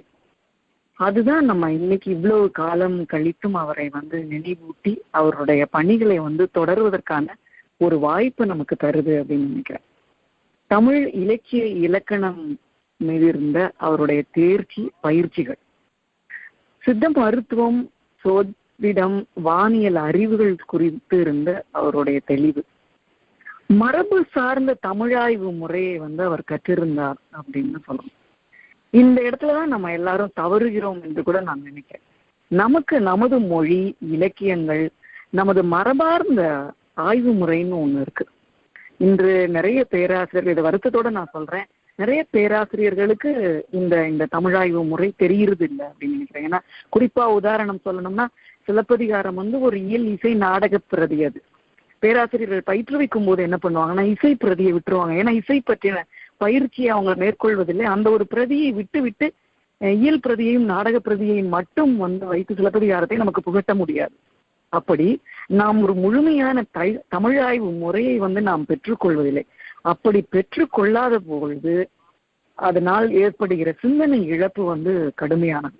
அது நமது மரபுல வந்து ஒரு ஒரு தொடர்ச்சியின்மையை கொண்டு வந்து மீண்டும் நாம் வந்து முதலில் இருந்து தொடங்குவதற்கான ஒரு நிலைக்கு தள்ளுகிறது சிந்தனை ரீதியா அப்படின்னு நான் நினைக்கிறேன். இதையெல்லாம் அடிப்படையாக வைத்துதான் பண்டிதர் வந்து திராவிட கழகம் என்ற அமைப்பை தோற்றுவிக்கிறார். அந்த திராவிட கழகத்திலிருந்து தான் எல்லாம் உருவாகின்றது குறிப்பா வந்து ஆங்கிலம் அறிந்திருந்தாலும் பண்டிதர் வந்து தமிழ் நிலம் மொழி சிந்தனை சார்ந்தே இயங்கியது வந்து ரொம்ப முக்கியமான விஷயம்னு நினைக்கிறேன். பொதுவா இந்த இடத்துல இருந்து விலகி நாம எல்லாரும் அயல் தன்மை அந்நிய தன்மை குறிப்பா ஐரோப்பிய அமெரிக்க தன்மைகள் சார்ந்து நம்மை வந்து ஒப்படைச்சிருவோம். ஆனால் பண்டிதர் வந்து அப்படி செய்யல. ஏன்னா இங்கேயே கடல் அளவிற்கு நம்மிடம் செல்வம் இருந்தது என்பதை அவர் உணர்ந்து வைத்திருந்தார். பத்தொன்பதாம் நூற்றாண்டின் இறுதி இருபதாம் நூற்றாண்டின் தொடக்கம். இதுல வந்து இந்த திராவிட கருத்தாக்கம் உருவான ஒரு காலகட்டம். இதை எப்படி உருவாக்குகிறார்னு நம்ம சிம்பிளிஃபை பண்ணி எளிமைப்படுத்தி சொல்லணும் அப்படின்னா இந்துக்கள் அல்லாதவர்கள் இந்துக்கள் அல்லாதவர்கள் தான் சாதியற்றவர்கள். அவர்கள் தான் திராவிடர்கள் ஆதி திராவிடர்கள் என்று பண்டிதர் வந்து விளக்குகிறார். ஆதி திராவிடர்கள் வந்து ஏன் வந்து இந்த இந்த பொது தளங்களிலிருந்து மெயின் ஸ்ட்ரீம்லேருந்து சாதி ஏணியில் இருந்து விலக்கப்பட்டார்கள்னு பார்த்தா அவர்கள் இந்த பௌத்தத்தை பின்பற்றினார்கள். பௌத்தம் என்றால் என்ன? சுயமரியாதை பகு பகுத்தறிவு பார்ப்பனிய எதிர்வு எதிர்ப்பு சுயமரியாதை பகுத்தறிவு பார்ப்பனிய எதிர்ப்பு சமத்துவம் இன உணர்வு மொழி உணர்வு உடையவர்கள் தான் பௌத்த பௌத்தத்தை பின்பற்றினார்கள். ஸோ யார் யாரெல்லாம் சுயமரியாதை உணர்வோடு இருந்தார்களோ யார் யாரெல்லாம் கடவுள் மறுப்பை முன்வைத்தார்களோ யார் யாரெல்லாம் பகுத்தறிவுடன் செயல்பட்டார்களோ அவர்கள் எல்லாம் பௌத்தர்கள் என்று சுட்டி காட்டப்பட்டு மைய வெளியிலிருந்து விலக்கி வைக்கப்பட்டார்கள். ஸோ இவர்கள் வந்து திராவிடத்தை ஒழுகுதல் அவசியம் என்று பண்டிதர் முன்வைக்கிறாரு.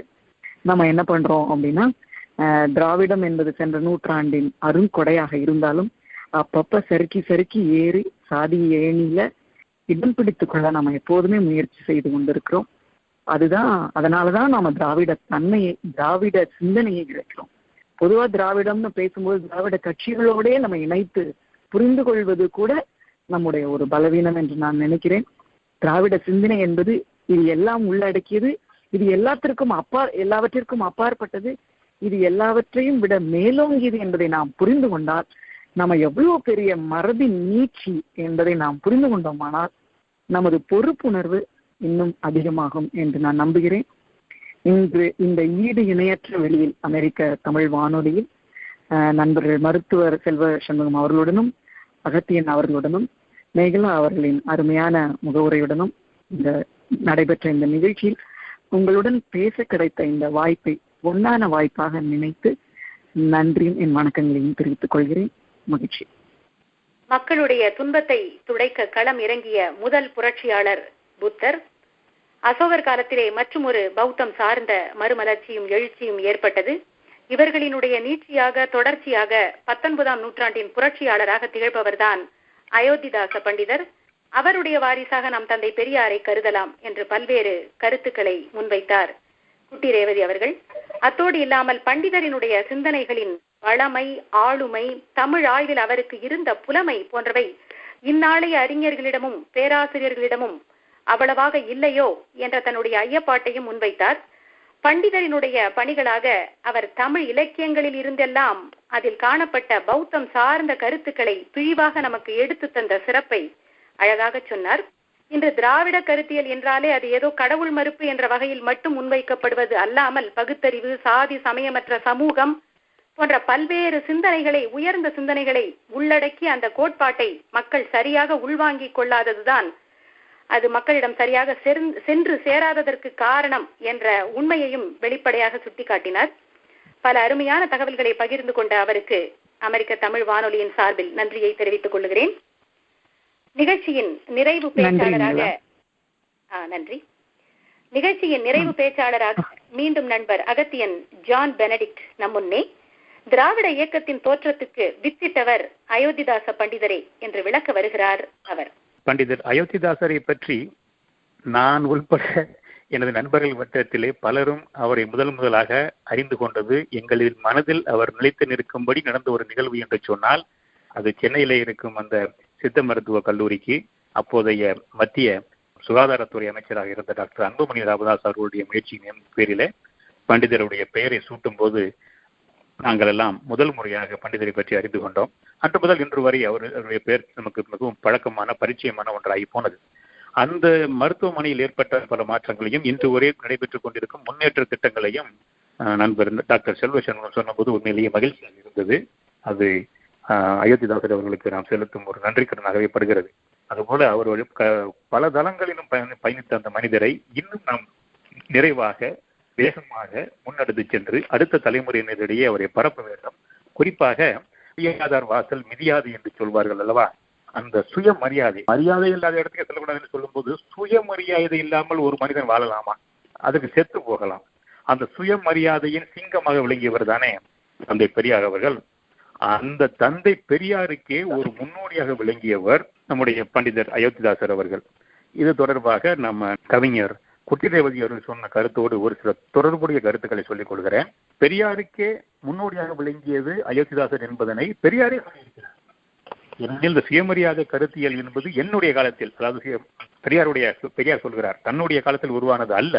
இதற்கு முன்பே இருந்ததை நான் முன்னெடுத்து செல்கிறேன் என்று இதற்கு முன்பே இந்த கருத்தியலை முன்வைத்தியவர் முன்வைத்தவர்கள் பண்டிதர் அயோத்திதாசர் அவர்களும் இரட்டைமலை சீனிவாசன் என்பது அவர்களும் என்பதனை பெரியாரை ஒத்துக்கொள்கிறார் வெளிப்படையாக சொல்லி இருக்கிறார் ஏனெனில் அவர் பொய் பேசும் மனிதர் அல்ல அல்லது எல்லா பெருமையும் தனக்கு வந்து சேர வேண்டும் என்று நினைக்கக்கூடிய மனிதரும் அல்ல. அப்படி என்ன செய்து விட்டார் அயோத்திதாசர் என்று சொன்னால் இன்று பேசப்படுகிற அல்லது பெரியாரின் காலத்தில் பேசப்படுகிற அந்த சமூக நீதி அந்த விளிம்பு நிலை ஒடுக்குமுறை சமுதாயத்தை கைகொடுத்து தூக்கி விடுதல் அதிகாரத்தில் பங்கு கேட்கிறது அந்த பிரதிநிதித்துவ அரசியல் சட்டம் பெண்களுக்கு ஒரு மரியாதை கொடுத்து பெண்ணை பெண்ணாக ஒரு சம மனுஷியாக நடத்துவது சாதியை ஒழிக்கிறது இந்தியை எதிர்த்து போராடுவது இது போன்ற எல்லா தளங்களிலும் ஒரு ஆரம்ப கால தொடக்க கால கருத்தியலை முன்வைத்து அதை சிறப்பாக செயல்படுத்த முனைந்தவர் பண்டித அயோத்திதாசர் அவர்கள். இந்தி மொழி இன்றும் நாம் போராடி கொண்டு இருக்கிறோம் அவர் அன்று இந்தி மொழிக்கு எதிராக வெளிப்படையாக குரல் கொடுத்தார். இந்தி மொழி என்பது இந்து சாதியோடு சேர்ந்தது மத தொடர்பு உடையது. தூக்கி போட்டுவிட்டு இதுக்கு நீ பேசாம ஆங்கிலத்தை ஒரு பகுதி மொழியா வச்சிரு. ஆங்கிலத்தை பின்பற்ற வேண்டும் என்று பெரியாருக்கு முன்பே மிக தெளிவாக எழுதியிருக்கிறார் அயோத்திதாசர் அவர்கள். அதுபோல திராவிட இயக்கத்தினுடைய ஒரு பெரிய நிகழ்வாக முன்னெடுத்து வைப்பது அல்லது காமராசரே ஆரம்பித்து வைப்பது இருந்தாலும் கூட நாம் திராவிட இயக்கத்தின் வெற்றியாக பள்ளிக்கூடத்து பிள்ளைகளை பள்ளிக்கூடத்துக்கு வர வைப்பதற்கு கையில் எடுத்துக்கொண்ட ஆயுதமாக கருதப்படுவது மதிய உணவு திட்டம். இதை அயோத்திதாச பண்டிதரே தன்- தன்னுடைய வாழ்நாளில் நடத்தி காட்டியிருக்கிறார். ஏனெனில் அவர் அன்றே ஏழை குழந்தைகள் எல்லாம் கல்வி கற்க வேண்டும் என்று வெறும் பேச்சில் பேசிய ஒரு பேச்சாளராக இல்லாமல் எழுத்தாளராக இல்லாமல் நடைமுறைப்படுத்திய நல்ல மனிதனாக வளர்ந்திருக்கிறார் எத்தனையோ பள்ளிக்கூடங்களை இலவசமாக ஏழை பிள்ளைகளுக்கென்றே தாழ்த்தப்பட்ட வகுப்பைச் சேர்ந்த பிள்ளைகளுக்கென்றே நடத்தி இருக்கிறார் அங்கு அவர் மதிய உணவு திட்டத்தை அறிமுகப்படுத்தி சிறப்பாக ஆக இன்று நாம் சொல்லும் ஒவ்வொரு திராவிட இயக்க கொள்கைகளுக்கும் செயல்பாட்டுக்கும் அடித்தளமாக அமைந்தது அவருடைய எண்ணங்களும் செயல்பாடுகளும் அவருடைய முறையான சிந்தனையும் என்பது நினைக்கும் போது உண்மையிலேயே அவருடைய பெருமிதனை நாம் உள்ளத்தில் உணர முடிகிறது. கவிஞர் குட்டி தேவதி சொன்னது போல அந்த திராவிடர் கழகம் என்பதே அவருடைய காலத்தில் ஆரம்பிக்கப்பட்டதுதான். அதனை தொடர்ந்து அவர் திராவிட பாண்டியன் என்ற ஒரு செய்தி இதழையும் நடத்தி நடத்தி அதிலே தன்னுடைய திராவிட கருத்துக்களை மிக தெளிவாக எழுதியிருக்கிறார். அதில் தான் தாழ்த்தப்பட்ட மக்களை தாழ்த்தப்பட்டவர்கள் அல்ல அவர்கள் தான் ஆதி தமிழர்கள் அவர்கள்தான் திராவிடர்கள் என்ற கருத்தை மிகவும் தெளிவாக நிறுவி நிறுவி இருக்கிறார். அந்த கருத்து இன்று வரை நம்ம எல்லோராலும் ஏற்றுக்கொள்ளப்பட்டதாகத்தான் இருக்கிறது. சுதந்திரம் வாங்குவதற்கு முன்னாடியே சுமார் முப்பத்தஞ்சு வருஷங்களுக்கு முன்னாடியே அன்று வெள்ளைக்காரர்களிடம் ஒரு கோரிக்கை வைத்திருக்கிறார். இந்த மண் எங்களுக்கானது ஆதி தமிழருக்கானது. அதனால நீங்க சுதந்திரம் கொடுக்கும் போது எங்க கையில கொடுங்க. இன்றும் நம்முடைய கோரிக்கை தமிழகத்தில் எதுவாகத்தான் இருக்கிறது? தாழ்த்தப்பட்ட மக்களை வாழ விடுங்கள் என்று. ஆக இன்று தாழ்த்தப்பட்ட மக்களின் விடுதலைக்காக போராடி கொண்டிருக்கும் அந்த அரசியல் இயக்கங்களும் தலைவர்களும் அதற்கெல்லாம் ஆரம்ப வித்திட்டு அயோத்திதாசரை தங்களினுடைய சிரம் ஏற்றி நம்முடைய அடுத்த தலைமுறையினரிடையே எடுத்துச் செல்ல வேண்டும். இதுதான் அவருடைய கொள்கைகளை நாம் ஒரு நாள் இன்று இல்லாவிட்டாலும் என்றாவது செயல்படுத்துவதற்கு வழிவகை செய்யும் என்ற ஒரு சிறிய வேண்டுகோளோடு நன்றியோடு விடைபெறுகிறேன். வணக்கம். சாதிய ஒழிப்பு இந்தி எதிர்ப்பு பெண் உரிமை பகுத்தறிவு சிந்தனைகள் போன்ற பல தளங்களில் இயங்கிய முன்னோடி அயோத்திதாச பண்டிதர் ஏன் கர்ம வீரர் காமராசருக்கு முன்பாகவே ஒடுக்கப்பட்ட பிள்ளைகளுக்கான கல்விக்கூடங்கள் மதிய உணவு திட்டம் போன்றவற்றையும் அறிமுகப்படுத்தியவர் அவர். இப்படி பல தளங்களில் பல கருத்தியல்களில் முன்னோடியாக திகழ்கின்ற அயோத்திதாச பண்டிதரை இன்றைய தலைமுறையிடம் கொண்டு சேர்க்க வேண்டிய பெரும் பொறுப்பு நமக்கு இருக்கிறது. என்று சொல்லி தன்னுடைய உரையை முத்தாய்ப்பாக நிறைவு செய்திருக்கிறார் நண்பர் அகத்தியன். அவருக்கு என்னுடைய பாராட்டையும் நன்றியையும் தெரிவித்துக் கொள்கிறேன். அயோத்திதாச பண்டிதர் குறித்து ஓர் ஆழ்ந்து அகன்ற நுண் பார்வையை தம் உரை மூலம் நமக்கு வழங்கியிருக்கும் பேச்சாளர்கள் அனைவருக்கும் என் மனமார்ந்த நன்றியும் பாராட்டும். உயர்ந்த கல்வி புலமையும் பன்மொழி திறனும் பகுத்தறிவு சிந்தனையும் கொண்ட அயோத்திதாச பண்டிதர் தமிழ் சமூகத்தில் சமத்துவம் நிலவ வேண்டும். சம நீதி மலர வேண்டும் சாதிய அடிப்படையிலான வேற்றுமைகள் ஒழிய வேண்டும் என்று விரும்பி அதற்காக அல்லும் பகலும் அயராது உழைத்திருக்கின்றார் என்பதை அவருடைய நூல்கள் வாயிலாகவும் நம்முடைய நண்பர்கள் நிகழ்த்திய சொற்பொழிவுகள் வாயிலாகவும் நன்கு அறிந்து கொள்ள முடிகிறது. அவர் மனத்தில் அன்று கருவாகி உருவான சமூக சீர்திருத்த சிந்தனைகளே பின்னாளில் தந்தை பெரியார் உயிர் கொடுத்து வளர்த்த திராவிட இயக்க சித்தாந்தங்களாக மலர்ந்து மனம் பரப்பின என்பதில் மாற்று கருத்தில்லை. ஆதி திராவிடர்களே புத்தரின் வழிவந்த பூர்வ குடிகள் எனும் கருத்தை முன்வைத்த பண்டிதர் பஞ்சமர் என்றும் பறையர் என்றும் அவர்களை இழிவுபடுத்தி கொடுமைகளுக்கு ஆட்படுத்திய இந்துக்கள் ஆட்சி இங்கே அமையுமானால் ஒடுக்கப்பட்ட சாதியார் அவர்களுக்கு அடங்கி ஒடுங்கி உரிமைகளற்று வாழ வேண்டியவராவர். இதொப்பவே கிறிஸ்தவர் கிறித்தவர் என்று யாருடைய ஆட்சி இங்கே அமைந்தாலும் பூர்வகுடிகள் பாதிக்கப்பட போவது உறுதி. எனவே சாதி பேதம் இல்லாமல் அனைவருக்கும் சம உரிமை கிடைக்க வேண்டும் என்றால் இங்கே பிரிட்டிஷார் ஆட்சி நிலைப்பதே நல்லது என்றார். பண்டிதரின் இந்த கருத்தையே பின்னாளில் பெரியாரும் தம் கழக சிந்தனையாக வெளிப்படுத்தி இருந்ததை நாம் அறிவோம். தமிழ் எழுத்து சீர்திருத்தத்தையும் வீரமாமுனிவருக்கு பின் தமிழ் கூறு நல்லுலகத்தில் கொண்டு வந்தவர் அயோத்திதாச பண்டிதரே. அச்சு கோப்புக்கு எளிமையாகவும் வசதியாகவும் இருக்கும் பொருட்டும் அதே சமயம் பொருட்பிழை நேராத வகையிலும் எழுத்துக்கள் குறைக்கப்பட்டு சீர்திருத்தம் செய்யப்பட வேண்டும் என்ற நோக்கில் தமிழ் எழுத்து சீர்திருத்தத்தை தாம் முன்வைப்பதாக கூறிய அயோத்திதாசர் அதனை தன் தமிழன் ஏட்டிலும் நடைமுறைப்படுத்தினார். அவுகாரத்துக்கு மாற்றாக அகரத்தையும் வகர மெய்யையும் இணைத்து எழுதுவது ஐகாரத்துக்கு பதிலாக அகரத்தையும் எகர மெய்யையும் இணைத்து எழுதுவது போன்றவை பண்டிதர் அறிமுகப்படுத்திய மாற்றங்களே. பண்டிதரின் இந்த எழுத்து சீர்திருத்தத்தை திராவிடர் கழகமும் பின்பு ஏற்று பின்பற்றியது. எனினும் தமிழறிஞர்கள் பலர் இந்த எழுத்து சீர்திருத்தத்துக்கு ஆதரவளிக்கவில்லை என்பதும் இன்று குறிப்பிடத்தக்கது. இந்தி மொழி இந்து சாதியோடும் மத தொடர்புடையது. ஆகையால் அதற்கு இந்தியாவின் பொதுமொழியாகும் தகுதி கிடையாது. ஆங்கிலமே அதற்கு கிடையாது என்று ஆயிரத்து தொள்ளாயிரத்தி பதினொன்றிலேயே எழுதியவர் அயோத்திதாசர். தலித்துகளுக்கு அரசு வேலை வாய்ப்புகளில் இடஒதுக்கீடு வேண்டும் என்று ஆயிரத்தி எண்ணூற்று தொண்ணூத்தி ஐந்து முதல் ஆயிரத்து தொள்ளாயிரத்தி ஏழு வரை விடாது போராடியவர் அவர். அதனை நடைமுறைப்படுத்துவதற்காக பல ஆங்கில துரைமார்களிடமும் கவர்னர்களிடமும் சென்று மனுக்களை அளித்தும் அது குறித்து பல இடங்களில் பேசியும் எழுதியும் தலித்துக்களுக்கான இடஒதுக்கீட்டை பெற்றுத்தந்த அயோத்திதாசர் இந்திய அளவில் இடஒதுக்கீட்டின் முன்னோடியாக திகழ்கிறார். இவ்வாறு அயோத்திதாசர் ஆற்றிய சமூக சீர்திருத்த பணிகள் ஏராளம் ஏராளம். வர்ணாசிரம கொள்கையை அரச நீதியாய் கடைபிடித்த அயோத்தி ராமனை உச்சிமேல் வைத்துக் கொண்டாடும் நம் தாயகமும் தமிழகமும் வர்ணபேதமற்ற சமத்துவ சமுதாயம் காண விழைந்த மனிதநேய மாண்பாளரும் சமூக போராளியுமான அயோத்திதாசரை புறக்கணித்ததற்கும் அவர் புகழொளி சமூகத்தில் பரவாமல் இருட்டடிப்பு செய்ததற்கும் அவரின் சாதிய பின்புலமே காரணம் என்பது சொல்லித் தெரிய வேண்டியதில்லை. அயோத்திதாசரின் கோட்பாடுகளை மையமாக வைத்து கட்டமைக்கப்பட்ட திராவிடர் கழகமும் அதன் வழிவந்த திமுக அதிமுக போன்ற கட்சிகளும் தம் ஆட்சி காலத்தில் ஒடுக்கப்பட்டோரின் உயர்வுக்காக பல நலத்திட்டங்களையும் சிறப்பு சலுகைகளையும் செயற்படுத்தி அம்மக்களின் கல்விக்கும் வேலை வாய்ப்புக்கும் வழிகோலியமை பாராட்டுக்குரியது. எனினும் சாதி அடிப்படையில் அவர்கள் புறக்கணிக்கப்படுவதும் இழிவுபடுத்தப்படுவதும் இன்னமும் முற்றாய் ஒழிந்த பாடில்லை என்பதே நடைமுறையில் நாம் காணும் உண்மை.